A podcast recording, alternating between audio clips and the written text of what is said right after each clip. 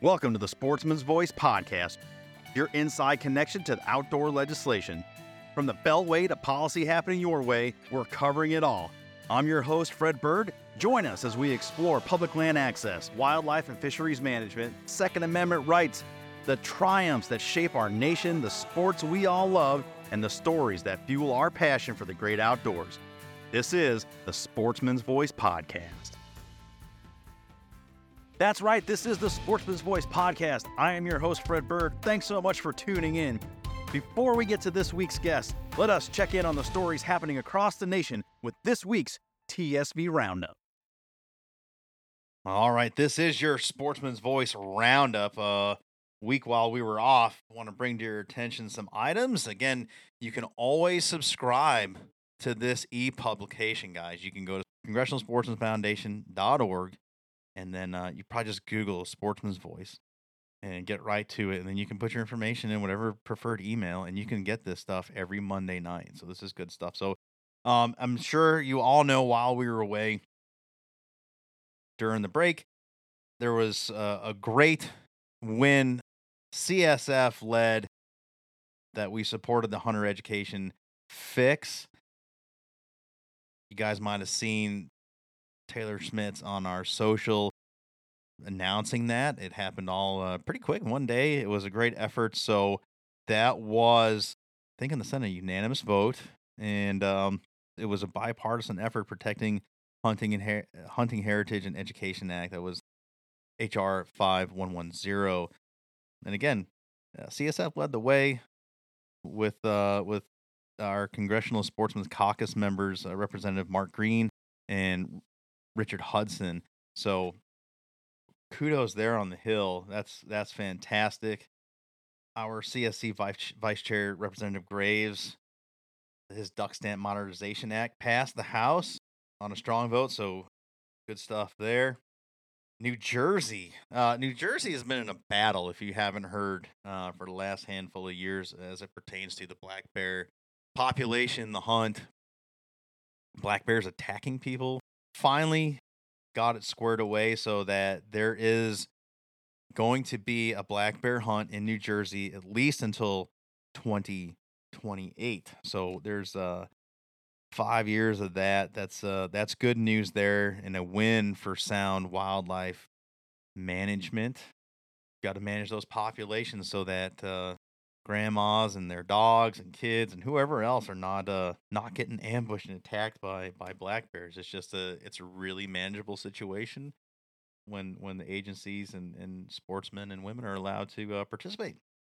As we just talked about oh as we're getting into rather you'll hear in the forthcoming conversation firearm and ammunition tax passes in California and at the time. Uh, it was waiting the governor's signature. Newsom has since signed that uh, into law.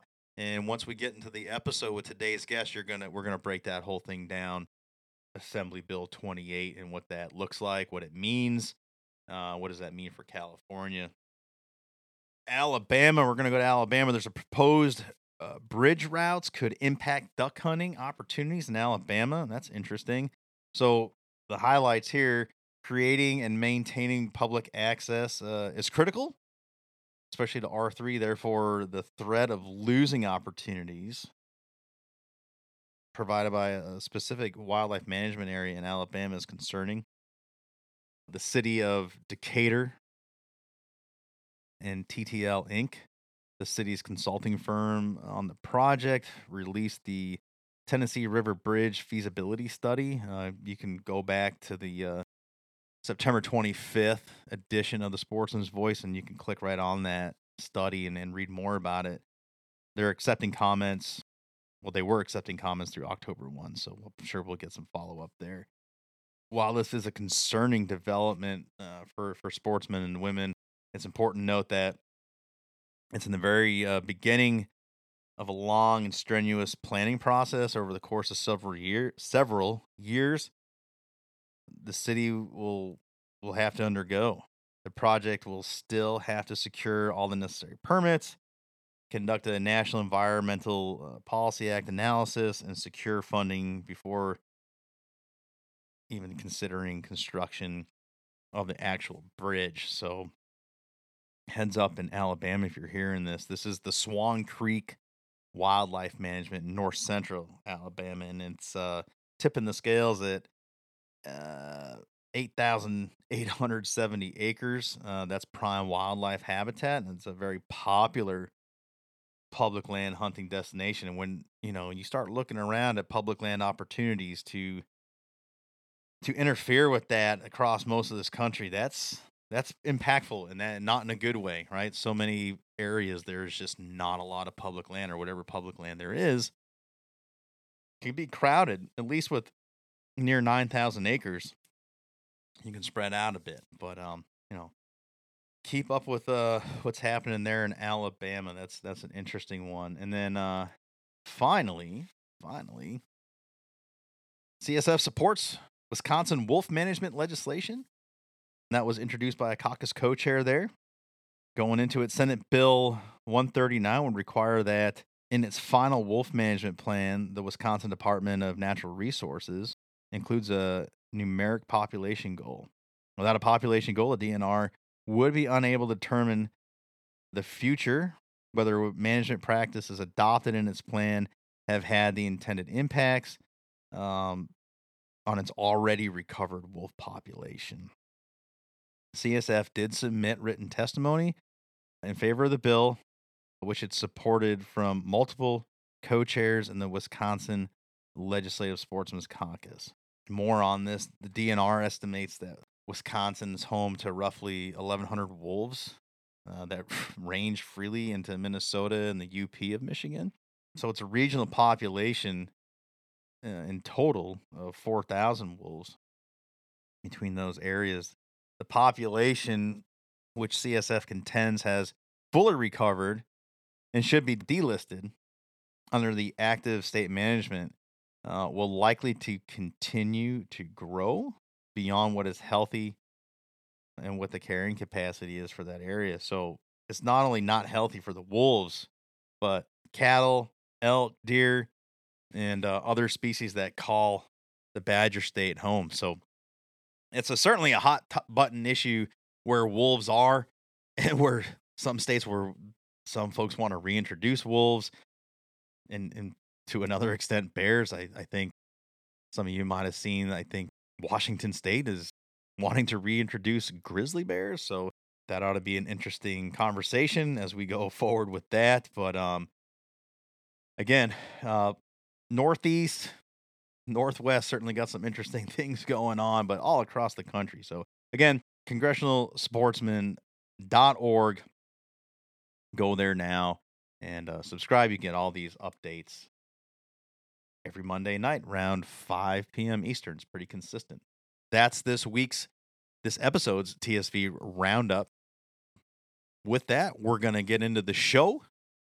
It's a good one. We're talking to Keely Hopkins, our manager in the Northwest, and Bill Gaines, principal at Gaines and Associate. We're again, we're covering Assembly Bill 28 that I mentioned uh, in this TSV roundup. So uh, with that, let's get in the show. It'll help the cause. Oh, so, perfect. Yeah. So you're uh you're in Hawaii right now. How is the I'm weather? Maui. Oh, Yeah. very uh-huh. good. Yeah. How's the weather? A little bit windy yesterday, beautiful this morning, but you know how it is anywhere. I guess you know as the day goes on, it tends to, to get a little bit breezy. But it, it's been absolutely gorgeous. It's about 80 degrees outside. Oh, all right. Yeah. It's uh it's yeah. about 80 degrees in New Hampshire, but I suppose that 80 degrees is a little bit different than uh Maui 80 degrees. Yeah, yeah. sitting on sitting on the beach is a little bit better with 80 degrees. Yeah. Right on. Well, again, thanks so much for carving the time out, Bill. I know you're uh you're on vacation and Keely, I know you're you're out straight in the northwest. Um so let's get to it. Keely Hopkins joins us here on the program. She's our manager for CSF in the northwest and and that we just brought on some new talent. So uh tell the folks your region where you're in charge of and then what you you hone in on and then we're to turn it over to Bill Gaines, who's joining us, uh, as I just said, from Hawaii on his vacation, uh, who's the principal of Gaines and Associates, and, and we'll turn over to Bill here after Keely gives us a little brief intro of her, of her region. Yeah, thank you, Fred. So I'm based in Portland, Oregon. I'm the Western States Manager for CSF. So I am our lead for the 13 states out here in the Pacific region and the Rocky Mountain region. And I also serve as the firearm policy lead for CSF. Right on. No, uh, no shortage of business out there and advocacy. Certainly not. uh, Bill, tell us a little bit about Gaines and Associates and uh, what, what your work does for uh, for our cons- uh, conservation community. I'll be happy to, Fred. And and uh, you know, Gaines Associates is a we're a for-profit contract lobbyist firm, but what separates us from the the thousands of other for-profit contract lobbyists out there is that all we do is represent the uh, wildlife and hunting organizations. That's it. I mean, we stay in our lane. We know that uh, that topic and their issues inside out and sideways. The reason I do what I do is not because, you know, I went to school, majored in poli sci, love politics. No, I, I, hate all that stuff. I didn't major in poli sci, but but I grew up hunting and I love to hunt and fish, and and I just kind of morphed into this because I saw that there was a need to uh, to step up and deal with the politics of, of hunting and the politics of our outdoors, especially here in California, where we've mm. got some real threats coming at us. And I've been doing it for for over 30 years now, and you know, love what I do. Love to to be able to make a difference when it comes to the future of hunting and shooting here in California and beyond. No, that's fantastic. I feel like there's a commonality uh, to what you just said about not really caring so much for the politics, but the love and the passion for what we do. And that leads people like you, people like myself and Keely to, you know, enter this arena and say, okay, uh, we're going to leave it better than we found it, or at least try like heck to to make that so. And our passions kind of lead us a, windy road to it, whether that's willing or unwilling. But either way, here we are, and, and I think we're all working really hard to, for the resource and for our constituency. So that's I appreciate what you said. Yeah, and, and one of the things, especially out here in California, we got 40 million people out here, right? We, we sell about 270,000 hunting licenses, period. That that's one half of one percent, right? So 99.5% of Californians don't hunt. Right. The overwhelming majority of them live in urban areas. They know nothing about hunting. They don't even know a hunter, so on and so forth. And so getting the rest of our community involved in politics is one of the biggest challenges that we have. I mean, we have made some serious steps in that direction. That direction. Step one being to get at least the hunting groups, you know, you know, California Deer, Rocky Mountain National Wild Turkey Federation, SCI, you know, Wild Sheep, and and many many more. At least getting them all on the same page and all in the same room and and aware of the issues that are out there. So at least with the organizations, we can have a common push regardless of what type of hunting it may be. You know, maybe you don't hunt bears, right? But you know, I don't. Maybe you only hunt ducks. But if an issue comes up where they want to ban bear hunting, which we fight pretty much on an annual basis, yeah. right? Everybody needs to be all in on that. You know, right. the entire 275,000 hunting license, they need to be all in on that. And a lot of guys, and I get it because I is one, right? But, but a lot of people that hunt, they just want to hunt. Right. They don't want to deal with the politics. They just want to hunt. But holy smokes, Fred. I mean, if, if we're going to protect this for future generations, they have got to take the time to weigh in with their legislators and commission, wherever the battle may be, you know, to help fight for what is right for the future of hunting and conservation in California. Yeah, a hundred percent. And, you know, that's why I put the invite out here to talk about, you know, a, a bill that was just signed into law by Governor Newsom uh, in Assembly Bill 28. Um, that is adding an additional excise tax to to firearms. Uh, so I'm going to read the quick uh, cut here. It's the firearms and ammunition excise tax. It provides that the Gun Violence Prevention and School uh, and School Safety Act would impose an excise tax in the amount of a certain percent to the gross receipts from the retail sales in the state of firearm, firearm uh, precursor part, and ammunition. Requires that the revenues collected be deposited in a gun violence prevention and school safety fund, which the bill would establish in the state treasury. Requires the monies to, uh, received in the fund to be used uh, various gun violence prevention, education, research, so on and so forth. Uh, what I want to talk about first is, and Keely, I'll kick it to you. Is is a stark uh, difference between what the state of California is doing, and then what our community did almost 100 years ago in 1937 when we all raised our hand and say, hey, we can do this and we can do this better uh, by putting this on the back of our community. We want to voluntarily uh, implement and put an excise tax on our equipment. That's the Pittman Robertson 11% excise tax that's levied on firearms, ammunition, hunting equipment, and then followed by Dingell Johnson some years later on angling. But Keely, talk about Pittman Robertson and give a brief history of that and why that's so different from what we're looking at in AB 28.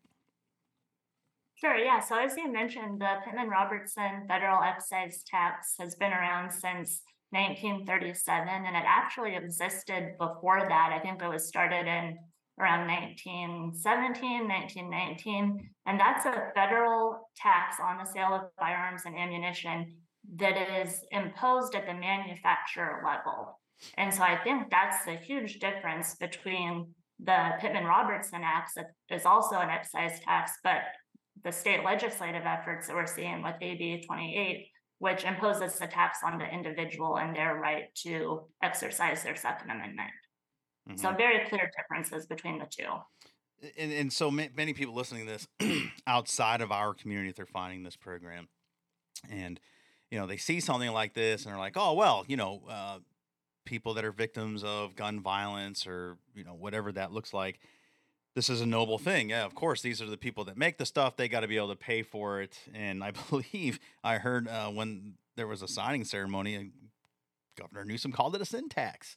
Um, I don't see anything sinful about recreating, recreational, recreational shooting, hunting at all. Um, but the state government has has deemed it such, and because of that, uh, they're putting that that heavy burden on our community to lift. And while while it's noble to set a fund up like that and take care of people and have some social programs, uh, I I come with the opinion that that's probably set up through charity, uh, through through people with their noble giving, and and probably not the wisest move to put it on the backs of our community.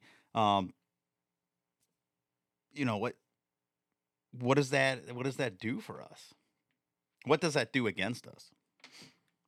Well, let, let me add on a little bit, if I may, for Please. what what Keely said. I mean, another stark difference between PR and and AB twenty eight is uh, it was sportsmen that were out in the field. We were the first ones to notice that our habitat was being seriously and quickly degraded, and the wildlife populations were in peril as a result of various things that were happening out there on the open space landscape. We're the ones that took the Pittman Robertson concept, if you will, to Congress. We're the ones that sponsored the bill. We're the ones that lobbied for passage of the bill to self impose a tax on ourselves you know, so that, that we'd have a reasonable annual funding stream to help pay for habitat restoration enhancements and, and maintenance to try to put back some of the things that not hunters took away, but but you know, urban growth and other other activities on the landscape have taken away. So we supported that. We pay that entire tax by ourselves. Shouldn't necessarily have to do that, but we're willing to do that because we benefit greatly from the results. When it comes to AB 28, whole different story. Everybody in California is going to benefit from programs which which mediate the impact of illegal gun violence on on families and communities, right? Why shouldn't everybody pay? I mean, why are people that lawfully buy guns and legally use guns be paying 100% of the of the cost, if you will, of programs which which mediate illegal gun violence? Why don't they pick the the bowling community or something like that? I mean, there's absolutely no nexus between what we do, you know, and and the illegal gun violence out there that is impacting these families and communities. You know, I mean, I've been impacted by illegal gun violence. I had one one of my uncles was actually gunned down in his driveway, mm. right? I mean, but that doesn't mean that that I'm going to say, gee, you know, this other community ought to pay for it. Everybody's going to benefit. Everybody should pay for it instead of just picking on, on the, the lawful, you know, gun using and the hunting community, right? It feels a bit discriminative. It really does. Uh, our, our we are the scapegoats for for so many. It seems like, and you know, I'm not saying that with any sort of uh, crassness or or spite in my voice, but it's just a fact that we are scapegoated throughout this country, our community, and like you said, we're we're lawful folks. We're out there following the rules. We're not you know, we're not doing illicit activities. We're we're doing our thing at half an hour before sunup, and you know whatever your rules are in your state, half hour after or right at sunset, and then we're going home, and we're hoping to do it again the next day in a very lawful, respectful, and responsible way. So yeah, I why doesn't everyone else, if they're going to establish these programs, why isn't everyone else uh, throwing into the hat? I, I think it- we support the programs. The program, whatever we could do to mitigate, you know, the, the negative impact of illegal gun violence, we're all on board That's with right. that. We'll pay our fair share, but we shouldn't pay the entire share. Right, and I, that's what I started out with the beginning of this conversation. These these are noble uh, and certainly well well worthwhile programs, but again, putting everything on our shoulders as a community, uh, probably not the the best way to go about business. You know, it, it just comes across as as yet another. They can't beat the Second Amendment, or you know, the, the the gun control folks can't beat the Second Amendment. Tried and tried and tried, and we continue to beat them in the courts, right? So this is just another effort, in my opinion, for them to price us out of the ability to hunt or to buy and, and maintain guns and ammunition. Yeah, right. So, uh, Keely, you know, what is he just started? Bill just started alluding to it. What does this effect have um, on funding for the state agencies? What effect does this have on the California sporting community? Yeah, well, in addition to just, um, you know, adding this additional cost to an individual for their ability to exercise the Second Amendment rights, it's also going to impact R3 efforts. You know, California is not alone when it comes to having declining hunter numbers.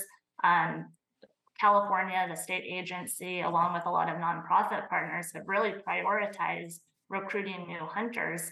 And when you add these additional costs, it's just another barrier to entry for hunting in California. Um, but on top of that, the additional cost, it's also going to reduce sales of firearms and ammunition, which through PR will also impact conservation funding in the state. So it's widespread the impact that this will have, unfortunately, in California. Yeah, and not to put you on the spot, but do you know, like in 2022, what those funds were in California? Bill, do you have that? I do absolutely. No, we we this year, the current fiscal year in California, we received thirty-five million dollars from from PR. That's significant, right? Yeah, You know, and those monies pay for the lion's share of the uh, the maintenance of California state wildlife areas and open spaces that all public, you know, appreciate and get to recreate on, including but not limited to hunters. Yeah. So, you know, this seems like a kind of a elementary question, maybe for most of our audience and, and certainly the three of us. But for the people that are new to this and maybe interested, take that $35 million away. What does California look like? I'll I'll take that one. I Sure. mean, it would have a substantial impact on, on California. The State Department of Fish and Wildlife manages over a million acres of land, right? It would have a substantial impact, not only on the recreational value of that, perhaps even more concerning on the wildlife benefits of those lands, right? I mean, we've we've got an increasingly urban state. I mean, we need to protect these open space and wild areas, and that 35 million goes directly to that use to help the state of California do that for the benefit of all public, not just those that like to hunt and fish. Uh, you guys in, in, in areas of that state have a mountain lion problem eh, attacking cyclists and trail runners, people out in the suburban areas that need to be managed, right? Uh, correct me if I'm wrong. They outlawed mountain mountain lion hunting in total uh, recently Oh, here in that state. So, Not recently, that was 30 years ago. And oh, and okay. I thought they revisited that here. There was some hubble, hullabaloo about it recently. I thought maybe they were trying to establish another season. well, not to get into the weeds on this, but but they they are doing right now. They're already listed as a special status species. That was by a vote of the public Hmm. 30 plus years ago, right? And and so nevertheless, they're they're going now to try to list them also under the California Endangered Species Act. You know, it's like they're already protected. Why do you have to list them Hmm. above and beyond? I mean, the, the mountain lions in California are treated like an absolute holy grail. Sure. We've got way too many of them. They're pounding our deer populations. I mean, they need to be managed. They- you know, they're showing up in towns and everything else because their populations just just going nuts. And there's they don't have a natural predator to keep them in check. Right. That's right. So I mean, this is where hunting is a critical tool to manage those populations for the benefit of not only mountain lions, but for the other species in the public out there. And we've had that tool ripped away from us, you know, over three decades ago. Yeah, and then you know, in the the touristy part, I mean, the whole state is a touristy part. But when I think of California as an East Coaster, I think of wine country, vineyards. Uh, and there's management to be done there because if you don't have wildlife management, if you don't have that habitat management around these focal points of, of tourism, of, of big business as, as it pertains to, uh, you know, the wineries and such, pigs. You guys have a pig problem out there, if I understand. I mean, all sorts of critters getting in there, tearing up these crops without without management. It's so far reaching, and I, I just I, I get real uh, wound up about a little bit that people don't understand the, the the butterfly effect here. They think that oh, we just got four percent of the population uh, across this country, and probably, and like you said, even less in California that participate. And your state makes it hard to be a recreational shooter, even more so. And if you take away that population center and you take away that funding mechanism, what are you left with? And you're left with a whole lot of trouble. When we were down in at the Capitol meeting with legislators, those were some of the highlights that we shared with the senators ahead of their floor vote, just really trying to make that tie to the impact that it will have. So even if you're not a recreational shooter yourself or a hunter yourself, understand the benefits that come from the sale of firearms and ammunition. And then also, you know, how California and the ecosystem and the lands benefit from it. You know, Fred, they spun this as if it's going to benefit illegal gun violence in California. This, this, legislation, regardless of how much money it may generate, is going to do nothing to curb illegal firearms violence yeah. at all. The only thing it's going to curb is is you know the management of our wildlife areas and other things for PR dollars. And by the nature of the term, the vernacular, illegal firearms, illegal firearms, dot dot dot it's the cliche. It's illegal because it's not right, and it's gonna continue to be illegal. Not following the laws. Criminals don't follow the laws. Stuff coming over the border. Fill in all the blanks. No matter what you do to legislate your way out of it, you're not legislating your way out of it. You're not going to pass enough laws to stop illegal activity because, in and of itself, by its nature, it's illegal, right? So, yeah, it's it's enough to make you want to bang your head off the wall. You know, it's frustrating as we lobbied this bill because obviously we lobbied from, from day one, yeah. right? As, as it was working its way through the legislature, you know, various gun control groups would would pour just pour into these hearings. I mean, we were outnumbered 100 to 1 in these hearings, mm-hmm. you know, and, and they'd go up to the microphone and in their testimony and talk about the impact that illegal gun violence has had on their families. I'm sensitive to that. Sure. I get that. But if they're saying we really need these programs because of this and what happened to my family, the communities, and so on and so forth, why aren't they willing to help pay for it?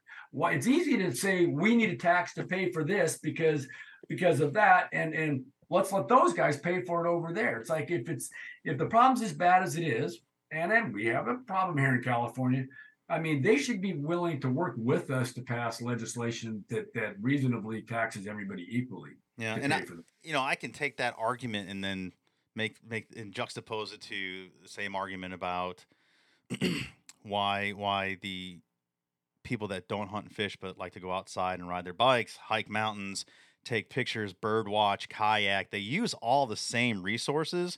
Uh, they're just not bringing some of the furry critters home to eat them, right? But essentially, we're all out there in the same space doing the same thing. But as soon as someone you know brings up an idea of hey maybe uh maybe we give a bird watching stamp or, or something just something so that everyone's participating in the system. Oh we can't have that. That's a burdensome tax. Oh i see. Okay very good. So again because we self-imposed it so many years ago that's okay and we're make we're funding this whole thing and you can go out there but when we ask for a little skin in the game um, no, no, no. We eh, we don't care that much. Okay, so you just you just showed your your hand, right? That's all I can get out of it.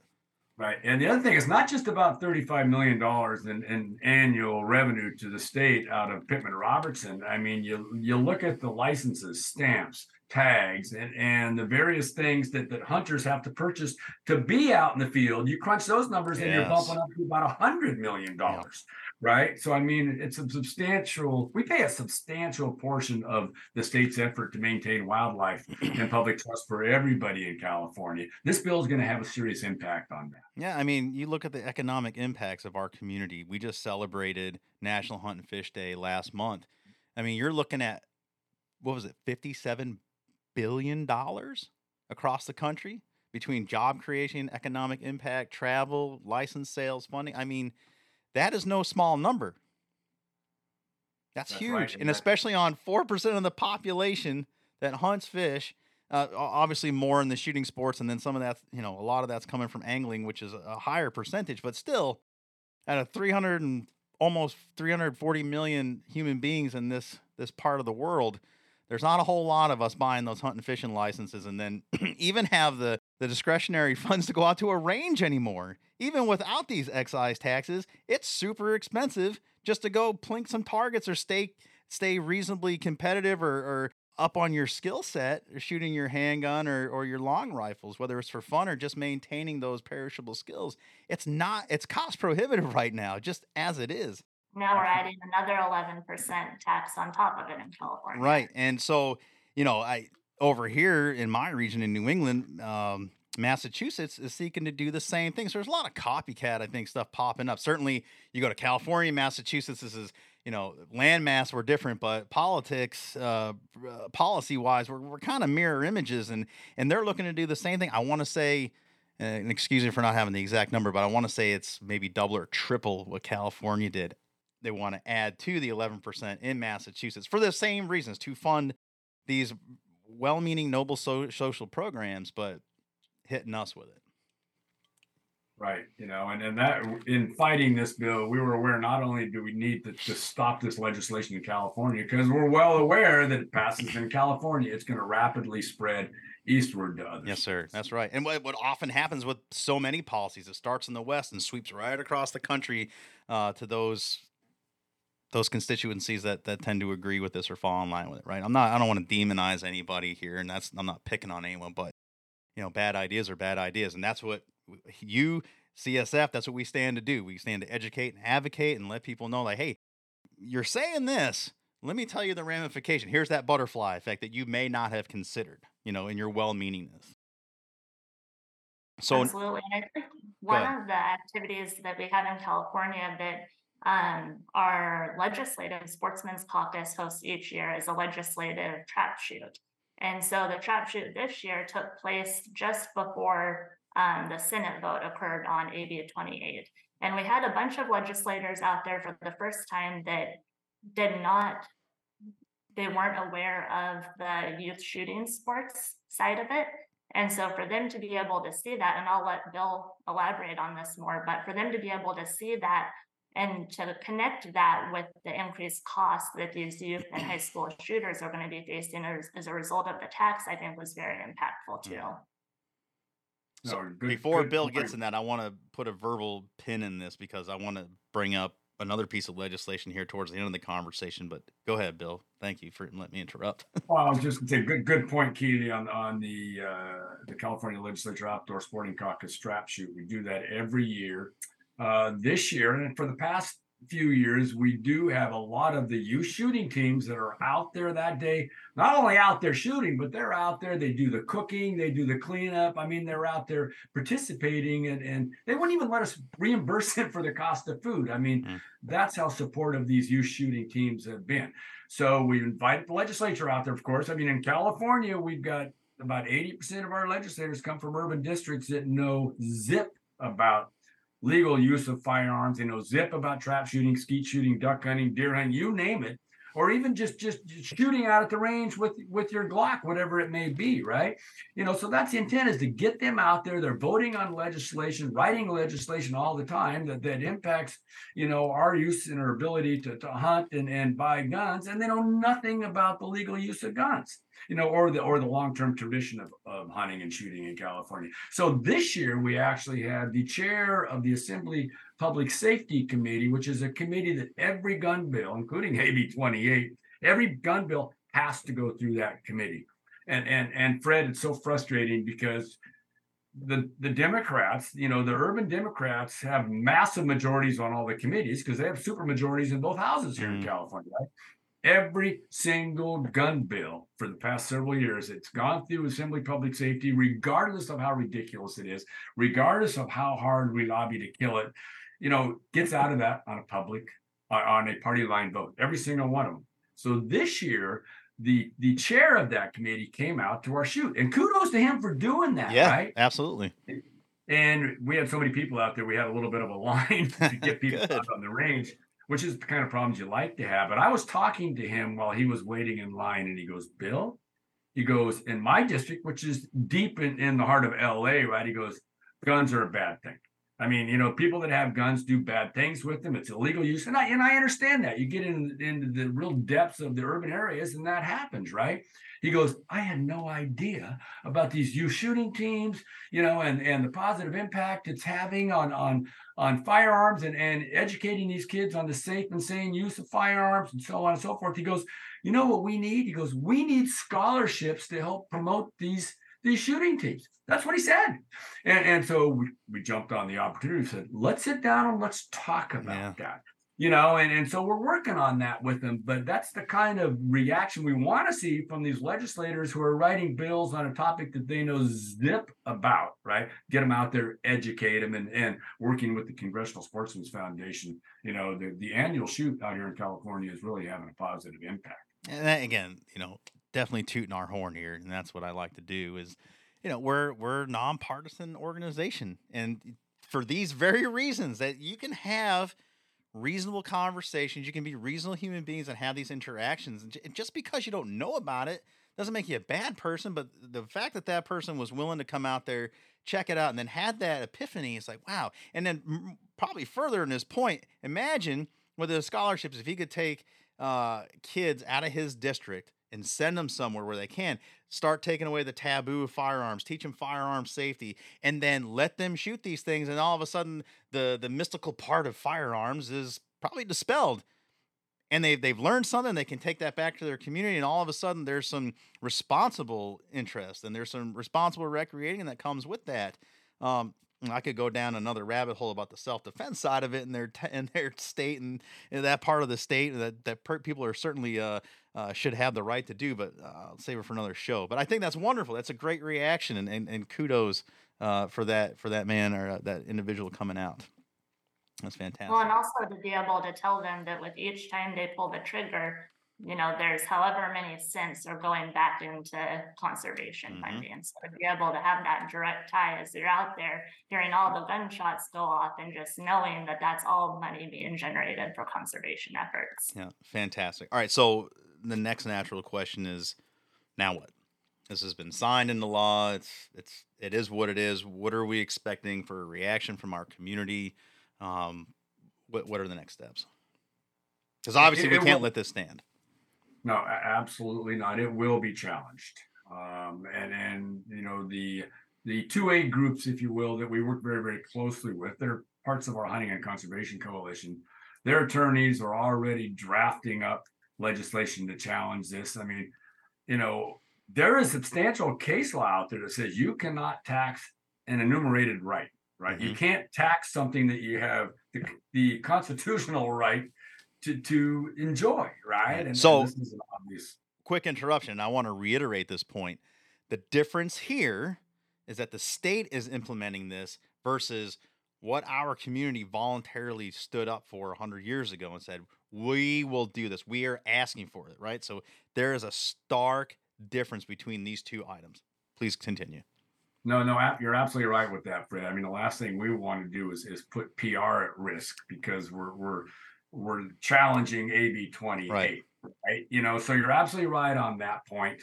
Um, so it'll be challenged. The, the bill goes into effect July 1st of 2024.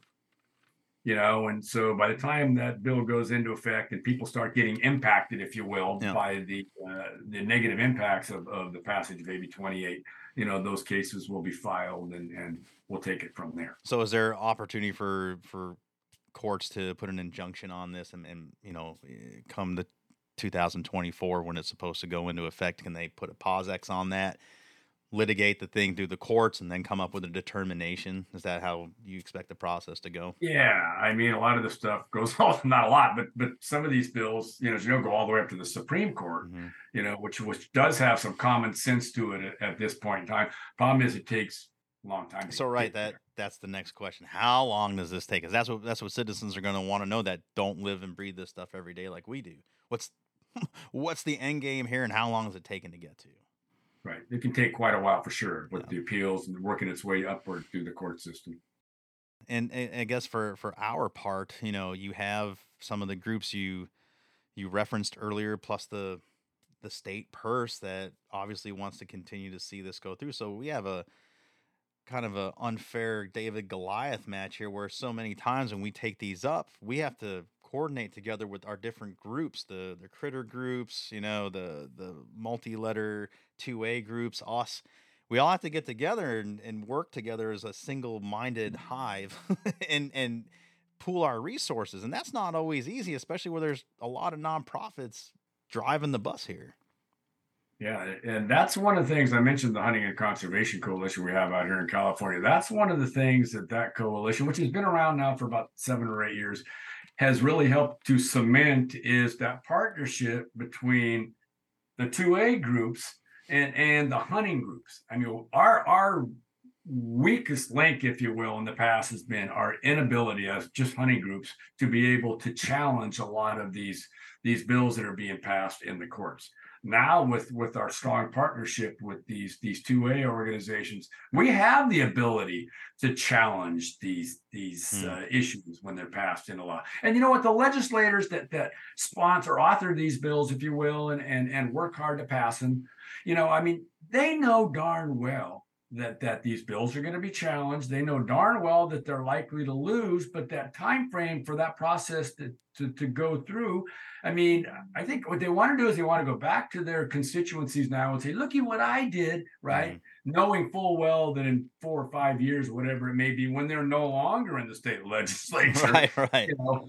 that they're going to say, all you did is waste a lot of California tax dollars trying to Yeah. fight this stuff out. And even more to that point, the, five, six years down the road, no one's going to remember this except us, the ones that are in the fight, slogging it out in the trenches. But everyone else has moved on. We we got Well, very short bad thing- memories. Go ahead, Keely. Yeah, the bad thing too is that meanwhile, while this is working its way through the court system, you'll see it pop up in other states now because Right. they saw the headlines of California passing it. Gives ideas to other state legislatures to also do the same thing. Even if it does end up unconstitutional four or five years later, you still may have it pass in a handful of other states, unfortunately, in the meantime. Other variants of this, uh, as we're recording this uh, this very morning uh, in my state of New Hampshire, uh, there was a, a bill that was introduced earlier this year, came back up, uh, went through the committee that was specific to manufactured uh, firearms, firearms accessories in the state of New Hampshire, right? So it wasn't like this this additional excise tax, but they were seeking to remove the excise tax already that that we've asked for, and I think there's there's still room in 2023 to educate. There's a point to this to educate our own groups. Like you said, we've partnered with the 2A groups, and, and in California, you guys are are you know getting lockstep.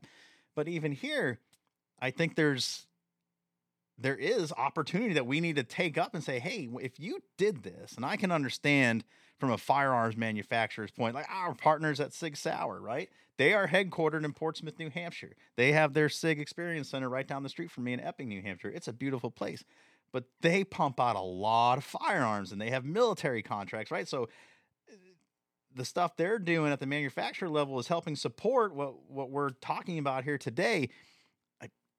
Gotta think some of those folks could use a conversation with us and understand that you know, and it's it wasn't a sig driven policy, but some legislators took it up and say, hey, if we if we remove this uh, to New Hampshire specific, this is a good thing.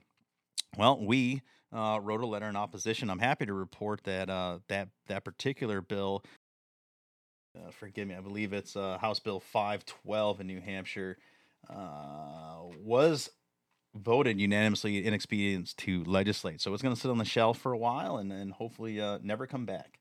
So, but you know, again, my point is there are different variants of, of legislation in the same in the same family popping up uh, with with whether again it's all well intended, but it all has ultimately the same effect, and that's taken away the funding mechanism for for our great outdoors and our shooting uh, our shooting sports. You know, so much of that stuff it goes right to shoot houses and um, ranges for people to go out there and, and do their thing. All of a sudden, that stuff disappears. There's certainly a role that our state legislative sportsmen's caucuses, our advisory councils, our hunting and conservation coalitions can all play to proactively get in front of some of these issues that might start spreading around. You know, hosting these legislative shoots, doing a policy briefing to explain Pittman Robertson and the role it plays in conservation efforts, and just trying to have some of that education before you know it comes down to a specific bill trying to be passed in a state.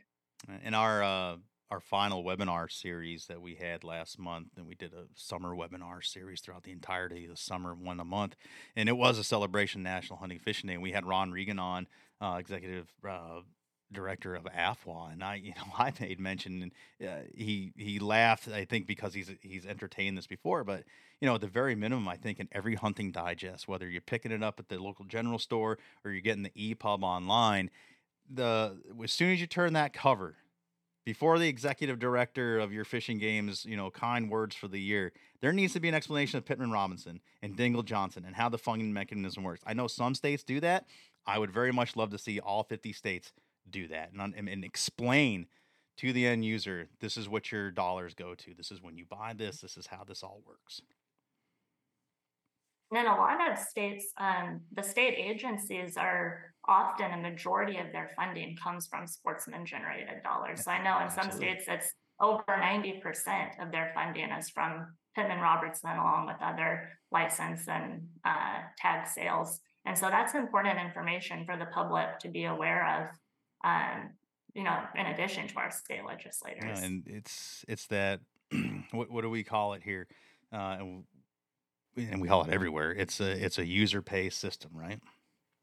And then so many people just don't understand that. I don't know who they think's paying for it.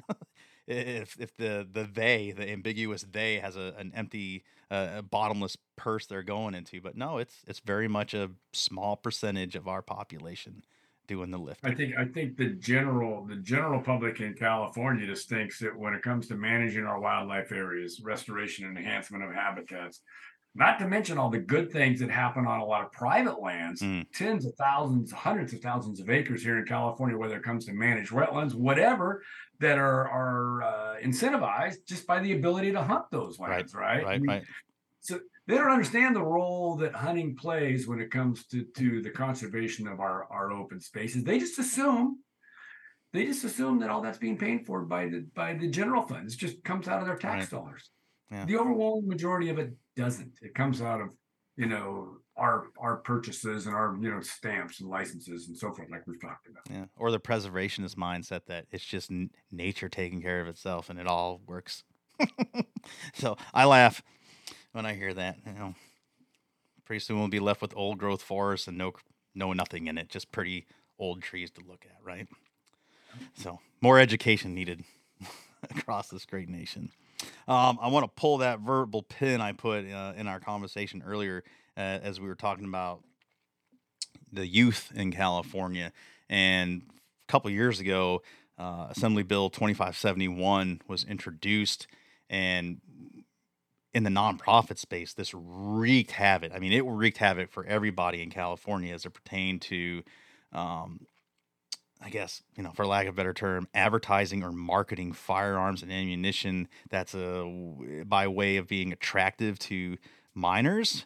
Um, where I was at one of the one of the uh, four letter animal groups, uh, that meant social media could not average. We could not put anything about fundraising events. We couldn't put anything about our youth program events. Nothing. Mailers, anything that makes our conservation organizations work and fund them. You couldn't do it. Shut it all down. Um, where are we at on and, and talk more about that because you guys are the residents there and, and know the area very well. But where what did that do? What has the last couple of years like look like, and where are we at uh, with twenty five seventy one? I'll let Keely handle that Yeah. one because the Correctional Sportsmen's Foundation has actually been one of the parties that has helped help fix that problem. So go ahead, Keely. Sure. Um, so Fred, as you mentioned, it did cause a lot of serious problems for communication efforts to California. The way it was drafted is it would impose, a, I believe it was twenty-five thousand dollar fine per impression or occurrence of a communication reaching a minor in California.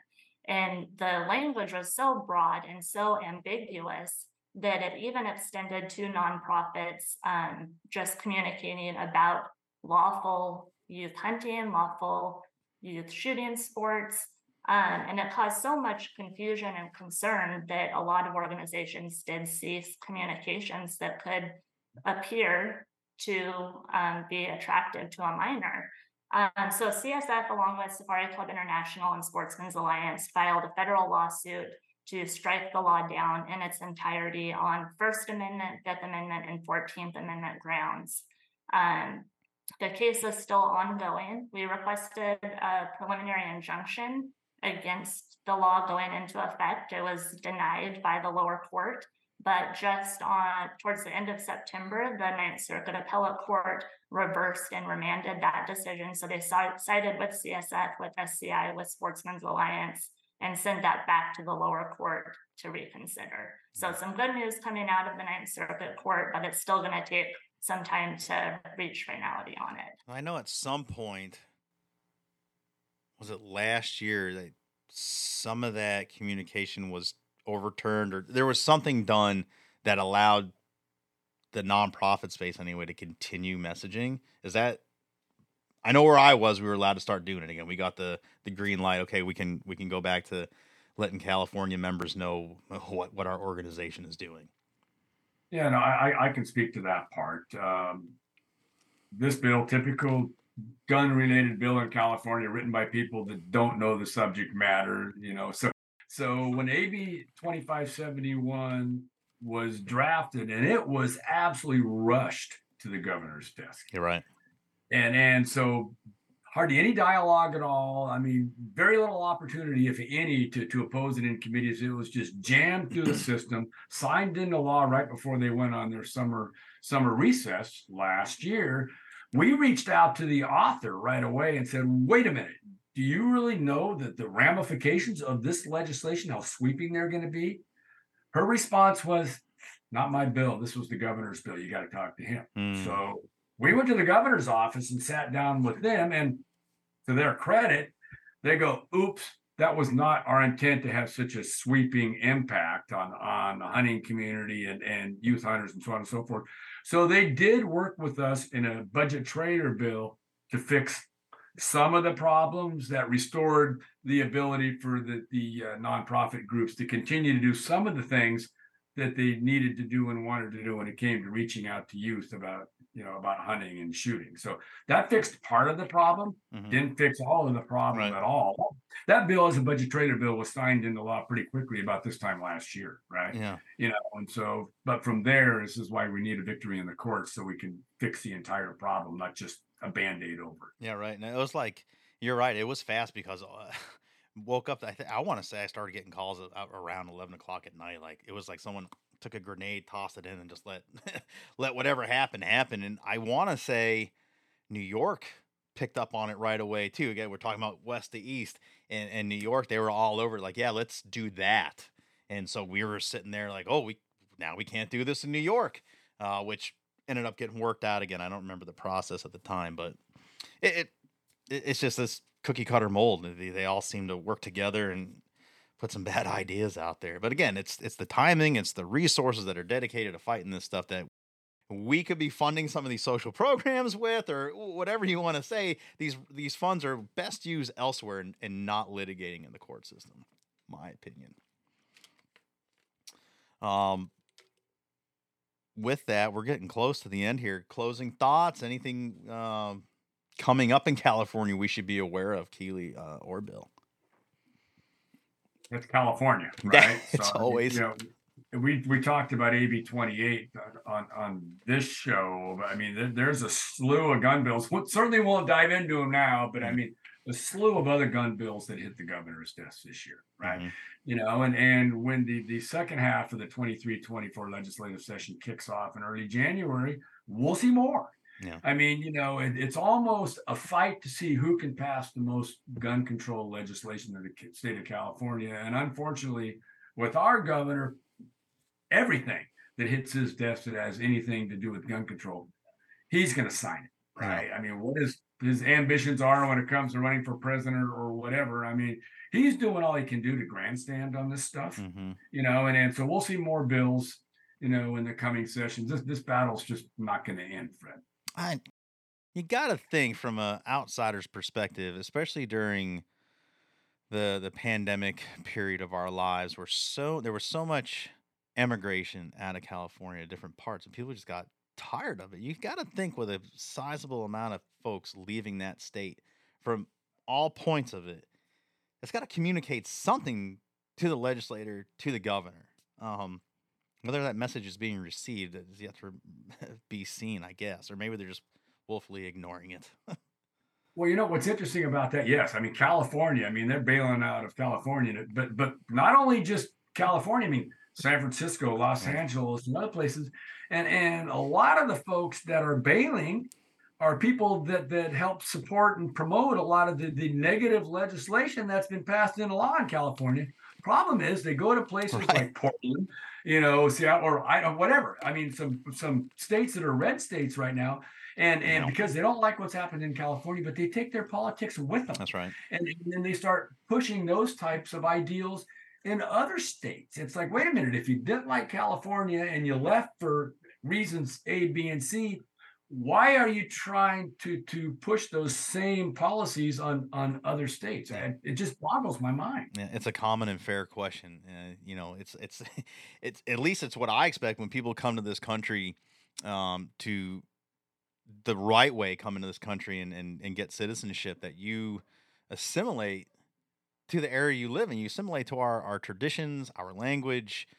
That same mentality needs to happen at the state level. If you're leaving, like you just said, because there's bad stuff going on in your state, please leave it where you left it and come to our beautiful states where where we common sense uh, still somewhat remains and and you you came here for a reason uh, hang out for a while learn our ways learn our traditions and and assimilate you'll be okay An- another frustration Fred, is is again we have 80% you know urban democrats you know controlling our state overwhelmingly controlling our, our, our state legislature. And and they're consistently passing legislation which impacts our rural lifestyle hmm right?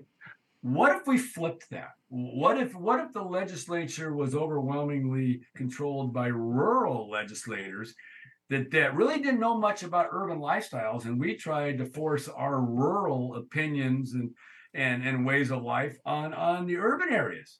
It would be an absolute train wreck. We would never do that but Yeah. they do that every day you know when it comes to enforcing you know their policies on on rural lifestyles that have been you know happening for hundreds of years. Again it just it sounds like if we can have more of the conversations you had in line at that shooting event um, we would be in a much better spot because i think there's more reasonable people on on that side of the aisle that if given the opportunity just like what happened to you like oh this i had no idea and this and look how great this is. Just got to get get to them i know we're trying every day every day. Keely what's what's, what's coming up? What, what's your parting thoughts here? Well, I was just gonna say that we're very lucky to have an advocate like Bill there in California. It still gives the hunting and conservation community, um, you know, that leadership that we need so that we can be engaged in the legislature and, and efforts that are taking place. And so I do just want to thank Bill for all the work that he does. He is definitely instrumental in our advisory council to support our caucus and to put in so much time and legwork to organize events like the legislative shoot that does make a difference. And so I just want to thank him for all the time that he's put in over the years. And that's what has allowed us to continue to have a seat at the table in some of these discussions during the session. Um, there's certainly some more work to be done. You know, the California Firearms and Ammunition tax passed by the required two thirds majority vote in both chambers. And so we do have some education to do there, but we certainly have the passion and the people that want to make that difference. And so it's just going to continue to be a matter of time and involvement. I, I, I do think, thank you for that, Katie. I, I do think that that we're getting smarter, better, quicker, faster within the hunting, like we talked about the hunting and conservation community. If you look at our track record for the past seven, eight years since that's been in place, including our partnership with the two A groups, I mean, we're killing a heck of a lot of bills that we couldn't have killed 10 years ago. Mm-hmm. Problem is, is that there's a heck of a lot of bills out there to kill. Obviously, we killed the A- AB 28 lookalikes five times before AB 28 passed. I mean, so so we're getting and it passed by one vote, by the way, on the Senate floor, which was the vote that flipped on us at the last minute. I Mm. mean, so that's how close we came to killing this legislation too.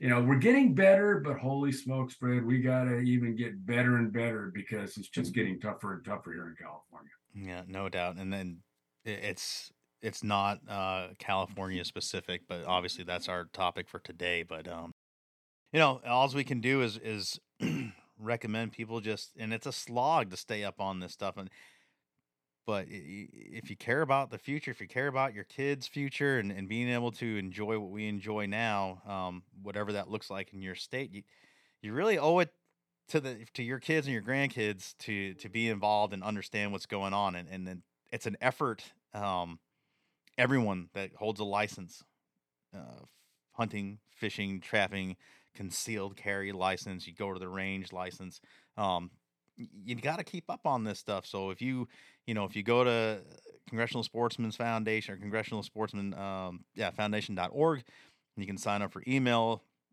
alerts as far as uh, our our sportsman's voice uh, epub at least keep up what's going on in the states but um you know legiscan that's open to anybody. You can google legiscan and, and and look up bills in your in your state and i'm not telling you which way to feel about these things but at least know what's going on during the session. Um know the know the legislators that that are in your district you know at the state level i mean not even at the fed level. Know who's who's making rules for your backyard. It's it's huge and really as as the three of us know it doesn't take but like three phone calls or three upset emails to motivate these people because normally they don't they don't field anything and so all of a sudden they get three to five e- ca- phone calls. Whoa big things are happening and it gets their attention. So you know really you know people say well i'm only one vote it doesn't matter. Mm-mm, that is wrong. One phone call one letter and then a few of your buddies do the same thing. Now we got their attention. That i will tell people to do. And like I told you, one vote does matter because that's Yeah, why ABC gets exactly right on the floor. No, very, very well said, Fred. There's no question about it. I mean, politics is not fun. It's it's ugly. I, I just want to go out in the field. I just want to hunt, you know. But you know, you've got to take the time if you do care about the future of hunting. You do care about your kids, your grandkids, and so forth. Their ability to get out there in the field. Take the time to meet your legislator, like you said. Get to know them, know the issues. Take the time to sit down and pen a letter to them, call them, whatever it may be, when a tough vote's coming up. I mean, that's the only way we're going to be able to protect the future of hunting here in Mm. California and beyond. agreed Keely, Absolutely. you- yeah, also, when you're creating those relationships with your legislators, um, remember to thank them too. Don't just call them when you're upset Right. about something and asking them for something, but if they do meet with you, you know, thank them for the time. If they do cast a vote that um, impacts you and you're appreciative, make sure you reach out to thank them as well. Yeah. Awesome. Well, I think that's a great way to put a bow on this episode. Uh, Keely, Bill, thanks so much. Thanks for taking your time uh, out of your vacation, Bill, and joining us. The, I, I told you, quick hour goes by fast, and uh, certainly we could we can continue to do this. But I appreciate the conversation, the time from both of your busy schedules. Uh, Bill, return you to the white sands of, of Maui, right? They they are white. They're not lava volcanic over Correct, there. correct. Yeah, very good. Enjoy that. Have a cheers to you on the beach, Keely let you get back to the hard work that's being done in the Northwest. All right. Well, thank you very much, Fred. Thank you guys. I appreciate it. Thank you, Fred. Thanks Okay. for the opportunity. Thank you so much uh, to Bill and Keely for their time. Um, certainly a an interesting time in California uh, to see how this all bears out and you know what what the challenges look like. But you know the conversation, and I I encourage you all, and it's not just for the downloads. I mean, this is good information, and as we talk about opportunities for education, like that's part of this show's purpose is to put this in front of some people that you know in your life, in your days at work, family, whatever, that you may have these conversations with that you, you know, you're sitting there scratching your head. How can you not, uh, how can you not know this? How do you not understand my point of view? Flip them this episode, you know, send them a link. Say, hey, look, listen, listen to the Sportsmen's Voice podcast. These, these two guests, Keely and Bill are awesome on this, at least explaining it, fleshing this out. And, you know, eh, you guys are hearing it. We're not doing this in a super heady way. This is so that anybody that that hears this, that picks this episode up, can can digest it. And that's the whole point. We, everybody, every voting adult, and even the kids to an extent, and it's important to tell these stories of the kids. As we said in the end of the show, you got to have have some skin in the game. You got to take uh, part in the process, at least by having an idea what's going on, especially when it pertains to the things you're interested in, the things you're about. So if if you are hunting, fishing, if you're a rec shooter, it would serve you well to to tap into what's happening at your state capital with your legislators, with the legislator that's in your district. A simple "Hi, how are you?" introductory email, whether you voted for them or not. You know, just letting these folks know I'm very interested in in learning about what you're doing at the state capitol as it concerns our community. I've noticed, you know, these bills that are coming up. Uh, I have concerns, or I have a positive feeling about that. I really hope you get this one over the finish line, and here's why.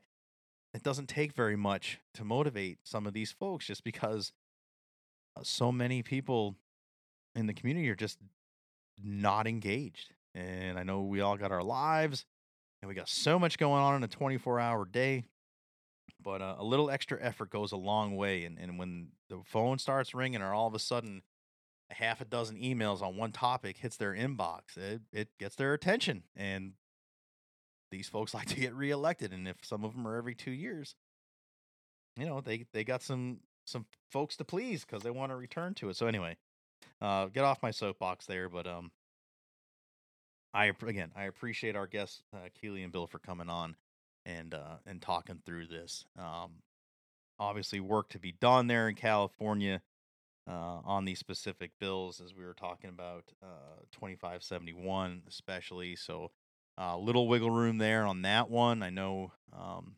conservation nonprofits definitely appreciated the relief there, but th- again, more work to be done. So, uh, stay tuned.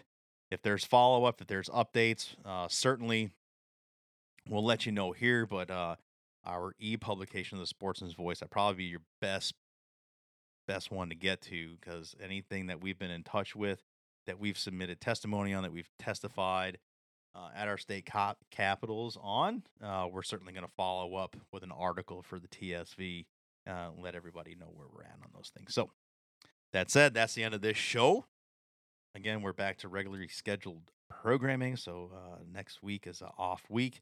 Uh, in the meantime, we're gonna get some more episodes recorded for you. Bring up some of the the stuff that's going on. Uh, looking forward to talking about what happened down at Capitol Hill with the uh, hunter education fix. So we're gonna probably do a whole show. Uh, dissect that, what happened, uh, why it was problematic, how the whole process worked out, and getting that fix. So I hope to bring uh, Taylor onto the show and bring him to you, and, and maybe another guest or two about that but um certainly want to celebrate the wins where we can not everything is uh is doom and gloom so uh that's it until next time be well uh, if your hunting seasons are open do it right be safe shoot straight get home to your families and, and your loved ones and uh we'll see you next time thanks so much for tuning in Thanks for joining us on this edition of the Sportsmen's Voice podcast. Ladies and gentlemen, your support is crucial, and you can help us out right now by leaving a review, filling in those five stars where available, sharing this episode with friends and family, and engaging with us socially. CSF can be found on Facebook, Instagram, and X, formerly known as Twitter. Together, we can protect the outdoor sports we love and continue to keep you informed wherever you are. That's it for this week. Until next time, see you later.